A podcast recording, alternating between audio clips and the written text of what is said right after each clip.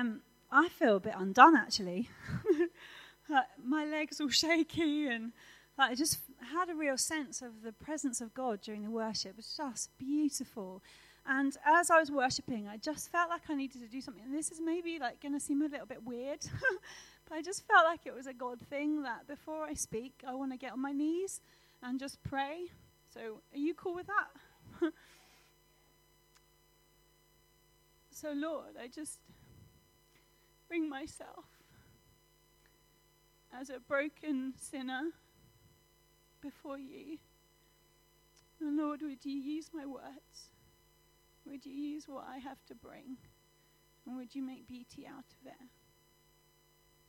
Lord, I am here to serve you and to serve your people. So, Lord, would you use me? Amen. Sorry. Just felt like I needed to do that.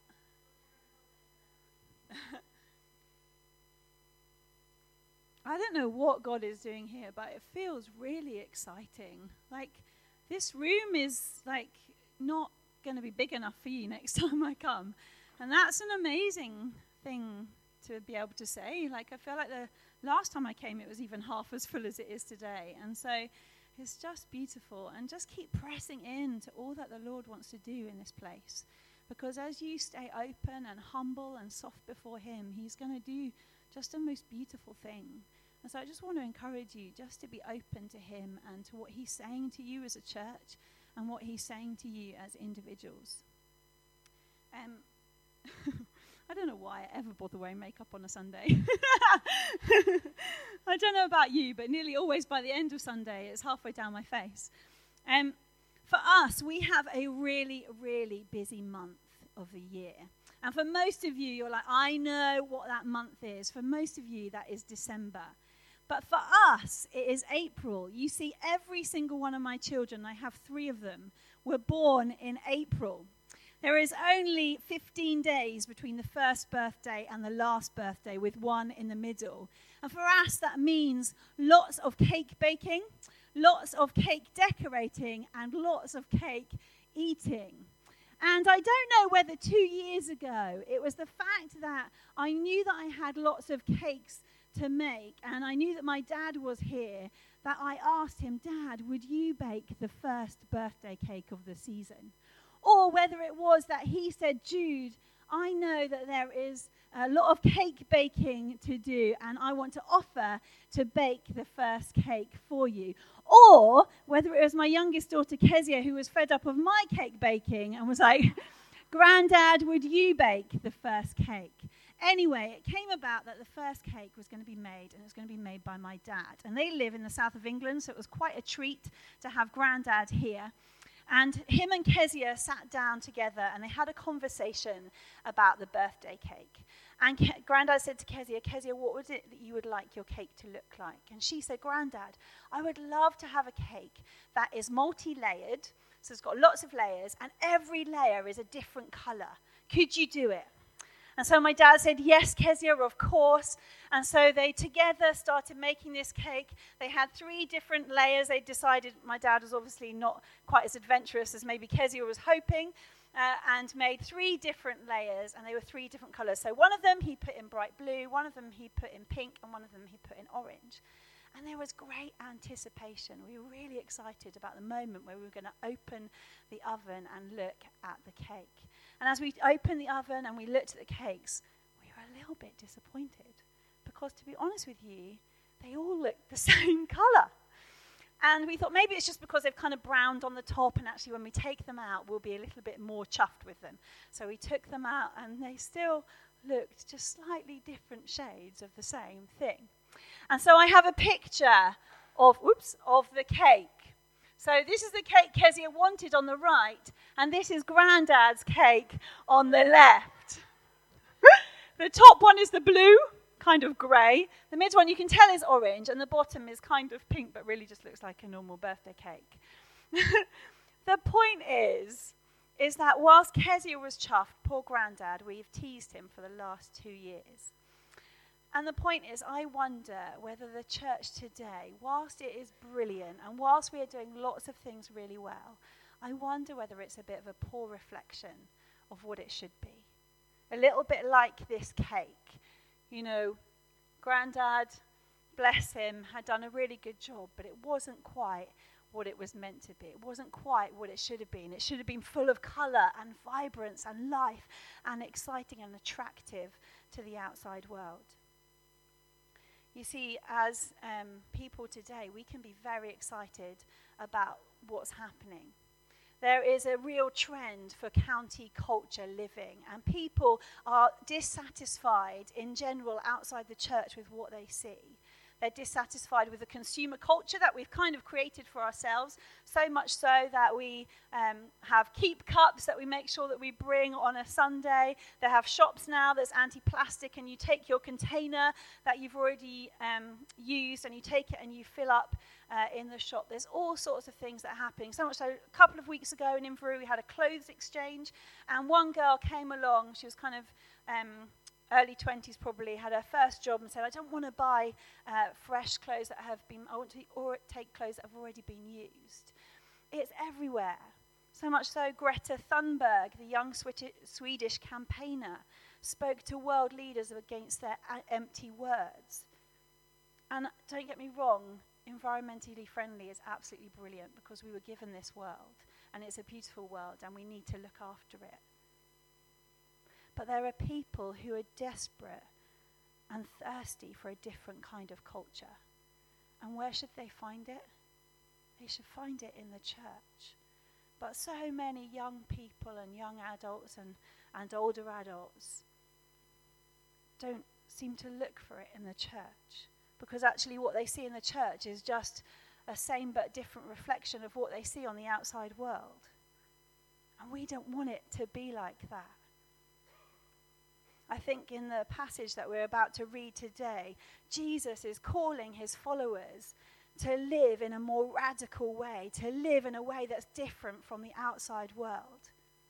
A bit more like how the church was intended to be, like this cake, vibrant and exciting and colourful and attractive to the outside world.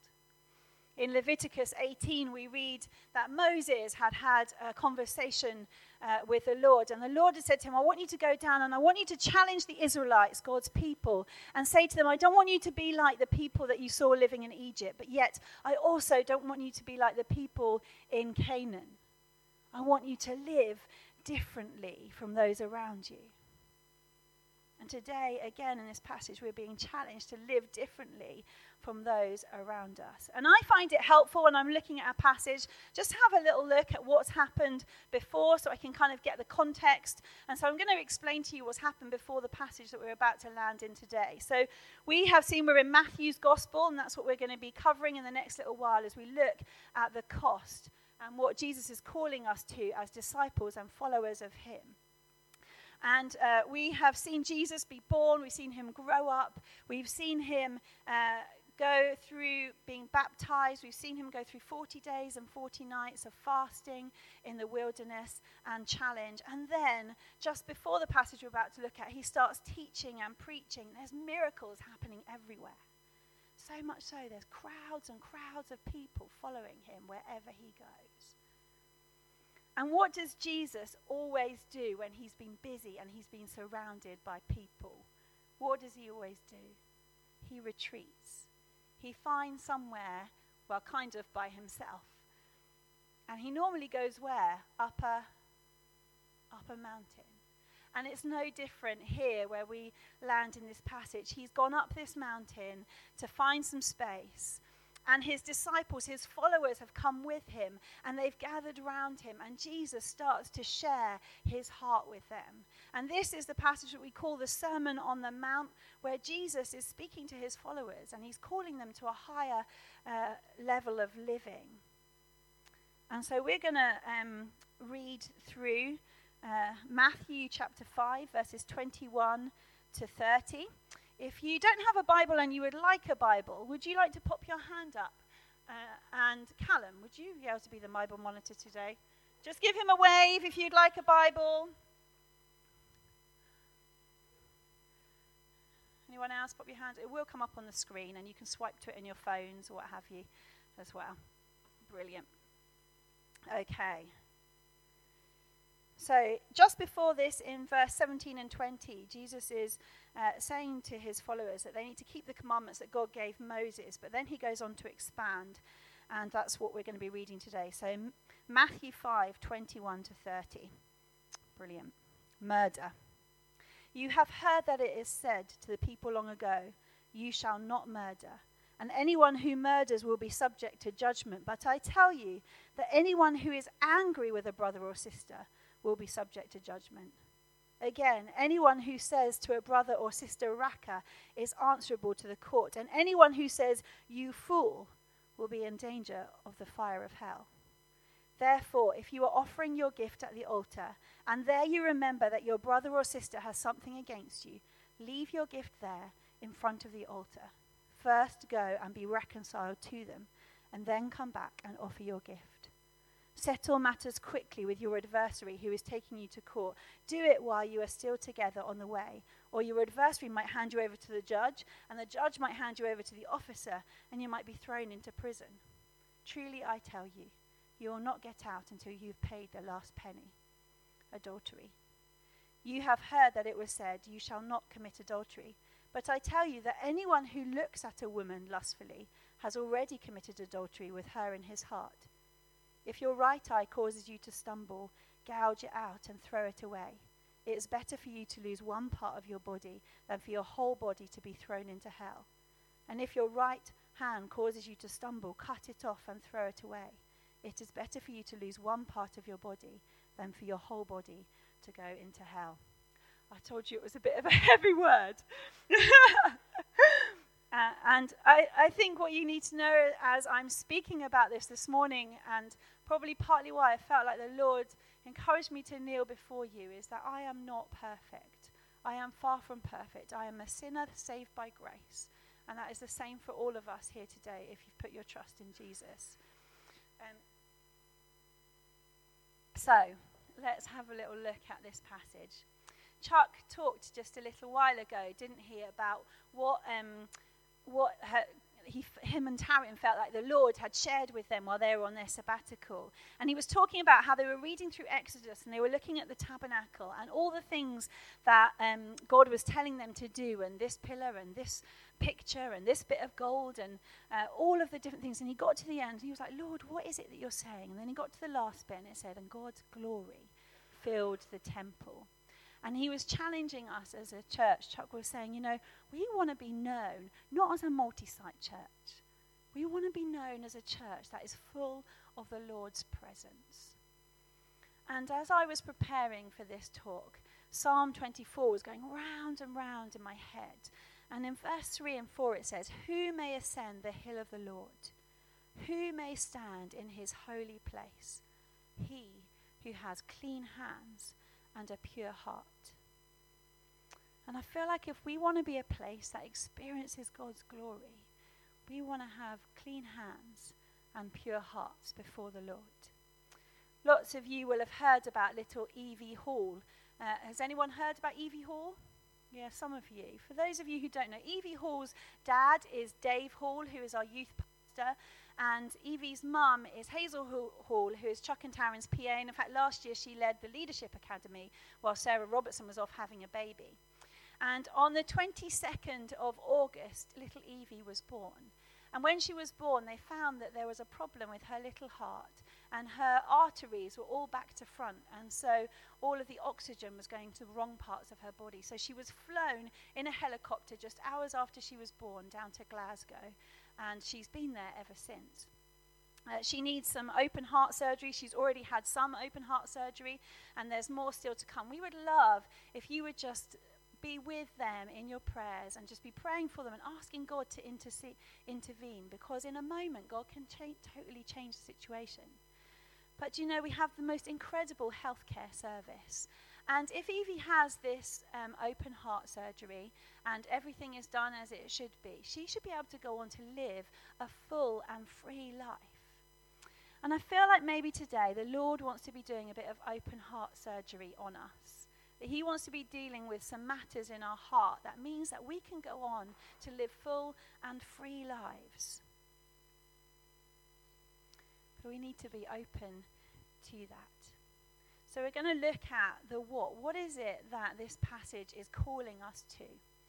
So the what, a higher bar of purity. It's about the heart and the hands.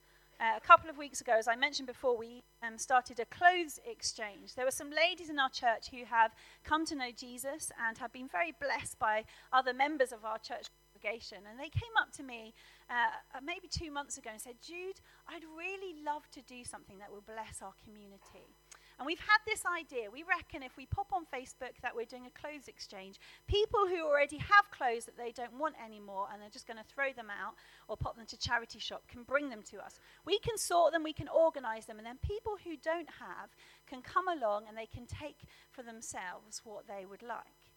I was like, guys, that is amazing. And they called it Everybody Matters and it was just a really lovely time. And so much so, we had um, a lady who was fleeing a domestic abuse situation that literally had just the clothes on her body that we were able to give her full wardrobe to take away. We had some of the new Scots coming who have little money and uh, not very much, and they came and took clothes for their children and for themselves. And again, this lady that I mentioned before who um, was about to start a new job and didn't buy new. All sorts of people coming. And as a church, we want to be a blessing to the community that we're in, don't we? Yes, we do. And so, what we have decided is every year when we do our ceilidh, a bit like your ceilidh um, we have a ceilidh, and it's really the aim of that is to have a bit of fun, but also to bless the wider community. So, we choose a charity that we're going to give to. Uh, this year we're doing Inspire in Inverurie, and we decided that if anyone wanted to donate money at the clothes exchange, they could. And we would just leave a little pot. People didn't have to pay, but if they wanted to make a donation, they could do. And so they'd popped their um, some money in the pot. And then any spare clothes we took and got money back for as well. And we ended up with over £600 that we could give back to Inspire. And uh, just to celebrate that and celebrate the team, I put a little picture up on Facebook of our guys and just said, These guys have served so beautifully and so faithfully. We just want to thank them and honor them for their work. But I noticed that there was one person missing from the photo. Probably the person taking the photo, right? But also the person that had done absolutely the most work. She had been there till four o'clock in the morning, setting up with her kids because she's a single mum and that's a conversation we need to have for another day. But just serving her socks off. And I, I sent her a message after I put the picture on because it felt like there was a little bit of injustice putting this picture and thanking everyone and not her. And I just said to her, I want you to know that although you're not in the picture, I saw what you did. And I saw the hours that you poured in. But not even that, the Lord saw it all. The Lord saw it all. And the first thing that we can take from this passage is Jesus is interested in the unseen in our hearts as well as the seen as our hands. Both the great things that we do, but also the stuff that isn't so great. In the Old Testament, it says, uh, do not commit murder. But in the Sermon on the Mount, it doesn't just say don't commit murder, it says, but also don't be angry with your brother. In the Old Testament commandment, it says, don't commit adultery. But in the Sermon on the Mount, it says, don't look lustfully at a woman or man. You see, the anger and the lust is the stuff in the heart that often precedes the actual outworking. So when somebody uh, murders someone, no doubt there is anger that has been brewing, unseen sometimes and sometimes seen, behind the scenes or in, in their hearts. And the same with adultery the unseen lust for somebody is the thing that no one sees. But the seen, the, the stuff with the hands, is the adultery. So Jesus is interested in the unseen as well as the seen. And the second thing that I think we can take from this is there's no distinction when it comes to sin. You know, it would be very easy for us just to say, oh, do you know what? I haven't murdered, I'm okay, or I haven't committed adultery, I'm okay. But what Jesus is saying here is hold on a minute, But have you been angry? I know I have been angry. Or hold on a minute, have you looked lustfully at somebody? And we haven't got time to get into it now, but in Matthew 7, verse 1 to 6, you can jot that down, you can look it up for yourselves. It's all about taking the plank out of our own eyes before we take the speck out of somebody else's. And with Jesus, if we have sinned, we've missed the mark. It doesn't matter the size of that sin. And he's reminding us of that in this Sermon on the Mount. When I was a teenager, I used to go to a youth group and I remember my youth leader giving me a demonstration of um, your conscience and saying, Do you know, as you go through life, stuff that you used to like prick your conscience or you think, oh, that's not great, or I know that I need to sort that out. Uh, as you go through life, it, it, you don't notice those things so much. And he said it's a little bit like a triangle. And imagine that your conscience is a triangle, and the points are how you are when, when you're like, oh, I really need to sort that out, or stuff's being pointed out to you all the time. And as you go through life, it's a little bit like the triangles on a sanding machine. And as it spins round, the edges of the triangle kind of get numbed and blunted a little bit. And I remember him saying, You know what you can do is you can ask the Lord to sharpen your conscience. And I just thought, just now, just in this moment, let's just bow our heads before the Lord. And let's just ask Him to sharpen our consciences again and to show us the things in our own lives, in our own hearts, that we know aren't right before Him. So, Jesus, we bring to you our consciences, we bring to you our hearts, we bring to you our minds, and we say, Lord, would you sharpen that sense of right and wrong? Would you realign it with your word? Would you realign it with what you see? We ask that in your most mighty and precious name. Amen. So, the what, we need to have clean hands and a pure heart, a higher level in terms of purity. But the how, we need to be radical in our approach towards sin. Um, uh, how many of you love satsumas, clementines, or you know the little oranges? They all have different names. I can never remember which is which. Um, I love them, but even more than that, my kids absolutely love them. And so whenever I go to Aldi, I end up picking up bags. It feels like bags and bags of them because I know as the week goes on, when they come home from school, they're like, oh, can I have a piece of fruit? And the fruit bowl just seems to disappear. Anyway, um, whenever I pick up these bags, I look at them and I'm looking for that dodgy tangerine or that dodgy satsuma because is there not always one in the bag? Do you not feel my pain? And you check them all, and you, do you know, every time I'm like, that's okay. I've got them all. I've picked up the perfect bags of clementines or satsumas. I'm not going to have any trouble this week. I go home, I rip open the baskets, I pour them all in, and it's like one day in, and I go to the basket or the bowl, and I look at them and think, that jolly mouldy satsuma. I like, I promise I've checked them all, but it's still got in there. And not only that, but that stupid satsuma has now affected half my bowl of satsumas.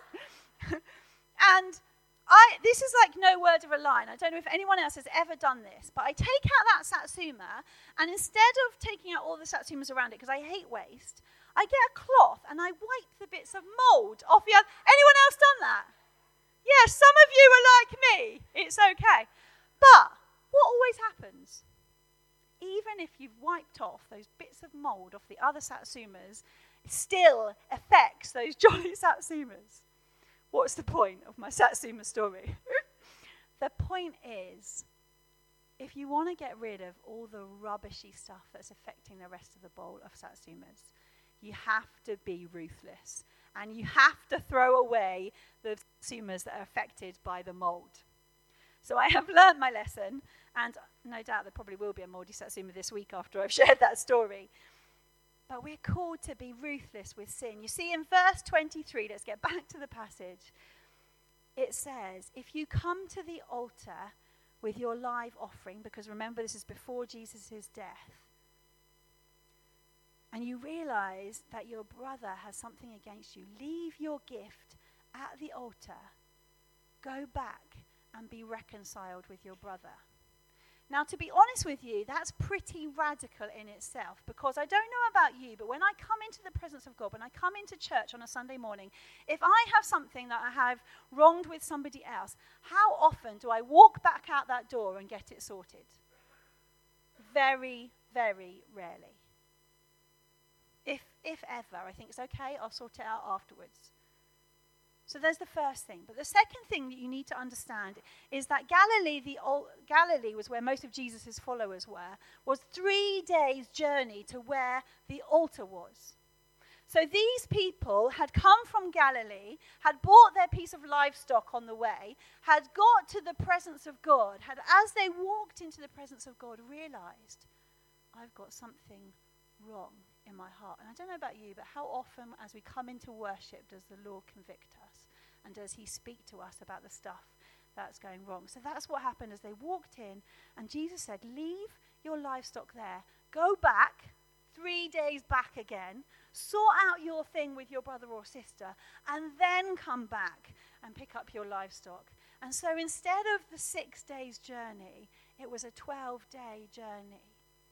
That is radical radical stuff when it comes to that sin. But not just that, that's in verse 23, but in verse 29, it says, If your eye causes you to sin, gouge it out. And in verse 30, it says, If your hand causes you to sin, cut it off. Both times it says to throw it away. And I'm not sure that Jesus is asking us to gouge our eyes out or cut our hands off. But I do think he's asking us to be radical in the way that we treat sin in our lives. It's better to save the healthy satsuma than to lose them all. So, the first way that we need to be radical in our approach to sin is, be, is being ruthless with sin. A few years ago, we built an extension on our house. Uh, we decided we needed plenty of space for lots of people to be there. Uh, but we also needed a little space to be able to meet with people if they came, so it didn't distract the rest of our family. And so we decided that we were going to convert our garage at the same time as building an extension onto the back of our house. And I don't know about you, but we had only moved into our house maybe eight years previously. And our garage was literally full to the gunnels of boxes, of freezers, of washing machines, of tumble dryers, stuff that we hadn't even looked at since we moved house. And I said to Archie, we have a real problem because I hate clutter. Like, I hate there being lots of stuff around. I like it to be quite minimalistic and not lots of mess. I said, we've got a problem. If we want to convert that garage, we need to find somewhere to put all of the stuff that is in our garage. So we couldn't put some stuff in the loft, which we had done, but there was still an awful lot of things. So we decided that we were going to build a shed, and together Archie and I built a shed in the back garden, which was great fun, by the way. Great marriage time, I would recommend it. Anyway, that summer, some of you are like, no, that would cause the biggest of arguments. we have stories like that too, let me rest, rest you assured. If that's even a phrase, you know what I mean. Um, that summer, it very quickly became Archie's man cave. And anytime we couldn't find Archie, the kids would say, Mum, I can't find Daddy. And I'd be like, Oh, you know where he'll be? In the man cave. So they would go down to the shed and they would find Archie, and he made like the most beautiful uh, bench top. He even made hooks for them to put their cycling helmets on. He even insulated part of the shed. I don't know what he thinks he's going to do in it, but he absolutely made this shed his own. This year we had a problem with the shed. The problem was that wasps had got into the shed. And um, that was probably partly why he insulated it afterwards. But anyway, wasps had been coming in, and as he would go into the shed, he'd see like this tiny, tiny wasp's nest beginning to appear. And so he would brush it off. Like it was honestly like tiny. He'd brush it off and then carry on about his business. And the next day, he'd go back down to the shed, and a little wasp nest had like appeared again. And so then he'd brush it off, and then the next day, and the whole thing carried on all summer until he insulated the walls, which is probably why he did that. And um, basically, the point is, he was keeping short account with the wasp's nest. he was getting rid of it little and often so that it didn't have a chance to build up into something big. I think the second thing, you say in verse 25, it says, Settle matters quickly. Do it while you are still with him. I think Jesus is encouraging us to keep short account, not to leave things to build up, but to deal with them quickly. So, the why. So, we know that he's calling us to a higher level of purity. We need to be ruthless with sin and we need to keep short account. But why? What is the point? I was chatting to a friend about this passage and she reminded me the story of Ananias and Sapphira. Um, Ananias and Sapphira were a couple that we read about in Acts. And in Acts, what happened was all of the people would bring all of their things, they would sell what they had, and they would share it among them so that nobody in their community was in need. And we want our church to be like that. We want it to be a place where people love each other and look after each other. So we want to be like the early church. And Ananias and Sapphira had sold some of their land and sold their property, and they built, brought their money, Ananias first, before Peter. And they'd said, Here we go. Here's, here's, here's the money. You take it. And in that moment, Peter had a holy kind of stirring in his heart, I guess. And he said, Ananias, that's not all of the money that you sold. You have lied to God and you have lied to me. And in that moment, Ananias was struck down dead just there and then before them. And then Ananias um, was taken away, he was buried, and just three hours later, Sapphira walks in. And Peter says to her, Is that all the money that was sold for the land and the property? And she's like, Yep, yeah, yep, yeah, that's all the money. And she was lying too. And in that moment, she was struck down dead. She was carried away. And in that passage, what we see is the people around them were full of a holy fear because they realized that sin in our lives is not great before an almighty, majestic God. And what I love about this passage, and the thing I want to bring to you, is after that, we read in verse 12 and 16 that people from outside of the church looked upon these people with holy respect. And people were being added to their number daily. There were miracles upon miracles happening. And I just wonder whether, as they realized and as they had a holy fear for the Lord, I just wonder whether if we had that same holy fear of the Lord, what our church would look like. Whether it would be that bright, vibrant, exciting place for people to come where they saw that it was different from the world outside. We want our church to look like that beautiful cake, don't we? Maybe not the actual cake, but we want it to be exciting and vibrant and a place that people want to come. You want to be able to say to your friends, Do you know, I would love for you to come to church with me this Sunday? And they say, Oh, I have heard about Catalyst Vineyard in Ellon. It's amazing that people love each other. They're so different from anybody else I've ever met. And then becoming in their droves. And that was what was happening here in Acts. People were coming in their droves to get to know this Jesus that they were preaching about. We want to be able to ascend the hill of the Lord and stand in his holy place. If we want to see the glory of God, we want to have clean hands and a pure heart. So let's be asking the Lord, please, will you clean my hands, but also clean my heart? And just a few practical things I wanted to mention before I come to a close. Do you know that if you are struggling with sin, if you're struggling with something that has become addictive in your life, there is absolutely no shame in asking for professional help. And maybe um, you don't know where to look for that professional help. And we would say that we would love to be able to help and point you in the direction of that.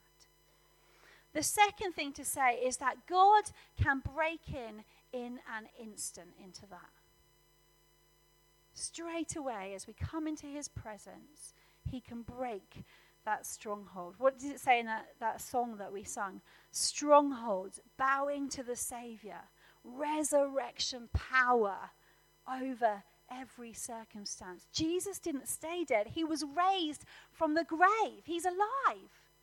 That is the most incredible strength and power that is available to us today if we ask Jesus to be our Savior. And so, as we come into His presence, He can break in and break those strongholds in an instant. But also, sometimes they take those things take longer. And that's also okay. And what we would say that as a church is that we have something called prayer ministry where a couple of people will stand with you, probably not stand, sit with you and pray for you and ask the Lord to bring to surface anything He wants to heal and clean up in your life. And I've had prayer ministry. I know that Tammy has had prayer ministry. All of our staff are forever going to, oh, can you pray for me? I need some prayer ministry about this stuff that's happening. And we will normally be a weeping, blubbering mess on the floor somewhere. But it's okay because the Lord is doing something new and fresh and cleaning up the stuff that's inside and sorting it all out. And so I would say as well, do get prayer ministry if there is something that you know that you're struggling with. And then, thirdly, accountability. I've had some really beautiful people stand with me in life. And people that I've said, you know, I would really love you to ask me difficult questions when uh, I meet with you. So I might say, do you know, can you ask me how often I'm reading my Bible? Or can you ask me how often I'm spending time with my husband, just the two of us, and having deep and proper conversations and connecting with him? And other things as well. But I find somebody that I know loves Jesus with absolutely all of their heart. And I find someone who loves me as well and who I can trust. And I want to encourage you, if you don't have somebody like that in your life, find somebody like that honestly, it is the most refreshing and beautiful thing to have someone walk alongside you through the stuff in life, whether things are going swimmingly well or whether things are really difficult. And finally, and absolutely most importantly, His grace, Jesus' grace, is sufficient for you. His death and resurrection took the punishment for every little last bit of sin in your life and in my life. And so there is no shame or condemnation when we come before Jesus. But he does convict us. He does point out the stuff in our lives that he wants to sort because he knows what's best for us. And he knows what real freedom looks like. And um, as I was preparing for this morning, I just wondered whether someone has ruled themselves out of something because of sin in their life. And just felt like the Lord was saying, all you need to do is repent. All you need to do is say sorry. And saying sorry isn't just that moment, it's turning from the stuff in our past and walking into the freedom that Jesus brings to us. Once you brought that stuff before the Lord, once you've repented and turned from that, don't rule yourself out anymore. Don't rule yourself out anymore because He has great plans for you and He wants to use you. Um, in the last couple of places that I've done this, I had had a picture, and I think it's probably relevant for today as well, um, of the cross, funnily enough. And um, I had a picture of people just coming out of their rows. it was interesting because we did communion today, which we didn't do when we did this before. And it was actually a very similar picture to what was happening as you were coming out of your rows, kind of one at a time, and taking the bread and taking uh, the wine.